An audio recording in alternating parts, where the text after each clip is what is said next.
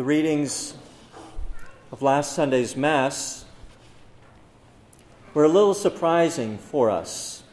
It was the first Sunday of Advent, the first day of the new liturgical season, the first day of the new liturgical year. And for several weeks before last Sunday, we had readings building up to Christ the King Sunday. Readings which were very apocalyptic in their theme. Readings which spoke about the end times, the end of the world, the final judgment, and the coming of Christ back again in glory. And last Sunday, many people were expecting on the first day of the new liturgical season, the first day of the new liturgical year, the first Sunday of Advent, they're expecting to hear readings to prepare them for the birth of baby Jesus in a manger. Yet they were confused by what we actually heard. We heard in the first reading from Isaiah, we heard Isaiah telling God, You have hidden your face from us. And in the gospel, Jesus was admonishing us, warning us to stay awake, to watch, be alert, because you do not know when the time will come. And now, today, we're in the second Sunday of Advent. Christmas is just 15 days away. So let's get the train back on the track.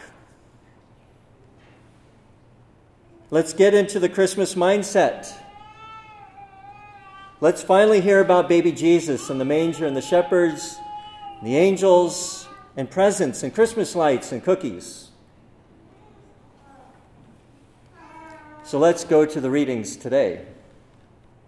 From Isaiah, first reading Comfort, give comfort to my people, says your God. Okay, not exactly Christmas, but it's more Christmassy than be alert. So I'll take that. The responsorial psalm Kindness and truth shall meet, justice and peace shall kiss. Well, it's a little bit different than mistletoe. But at least the heavens are not being torn open, as we heard in last week's readings. Let's go to the second reading. St. Peter, the day of the Lord will come like a thief. And then the heavens will pass away with a mighty roar, and the elements will be dissolved by fire. The heavens will be dissolved in flames, and the elements melted by fire. Okay, can somebody please tell me when we're going to start talking about getting ready for Christmas? Let's go to the gospel.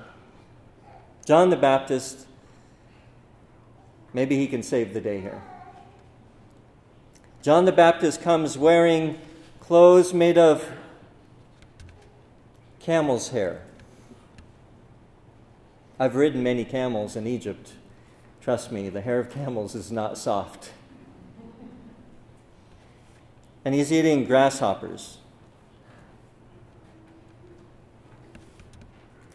Doesn't sound like Christmas to me, at least in the world sense. But we have to listen very carefully to the gospel because John the Baptist is the forerunner of the Christ. His entire mission, his entire role is to prepare the way of the Lord. In many ways, John the Baptist is the last prophet of the Old Testament and the first prophet of the New Testament. He's there when Jesus is there. His whole mission is to prepare the people for the coming of the Anointed One, the Messiah, the Savior, whose birth we await. He is very important, and you don't have to take my word for it. Jesus in the Gospel of Matthew says this Among those born of women, there has arisen no one greater than John the Baptist. Sounds pretty important to me. So we need to pay very close attention to what John is telling the people then and now, what they need to do to prepare for the entrance of the Messiah into the world. And what is he asking people to do? Repent. He's asking people to turn away from their sins and repent. This is confusing for many people. I mean, when are we going to hear about how to prepare for the birth of Jesus Christ? In just 15 days from now. We just did. It's through repentance. If you invite a guest into your home, chances are you're going to spend some time cleaning it. At least taking a few moments to pick some things up off the floor, right? It's human nature. More often than not, when I'm asked to visit somebody's home to bless it, I know that the family has taken some time, sometimes considerable time, to clean it because I know in some of those families there are crazy kids. And I know the minute I leave the door, it becomes a disaster zone again. But it's human nature to want to make things nice if a guest is coming. We're preparing to welcome a guest to our very soul, our very heart Jesus Christ. And so it's important that we tidy up our soul. We allow God, through the sacrament of reconciliation, to forgive our sins. We repent. And we prepare for the Son of God in this way. So, how are the scriptures today telling us to prepare to welcome the Christ child? repent. Not hang up Christmas lights, not buy presents, not by planning Christmas dinners. Now, all of these things are good. But if we make all these preparations without preparing in the way which God has asked us to prepare through the Scriptures, to prepare for His Son through repentance, then we will not be ready. And that's a fact. It doesn't matter how many cookies you make, it doesn't matter how many presents you, you wrap or give away. You will not be ready. You will not be ready. Why is this? Because Jesus Christ is love itself.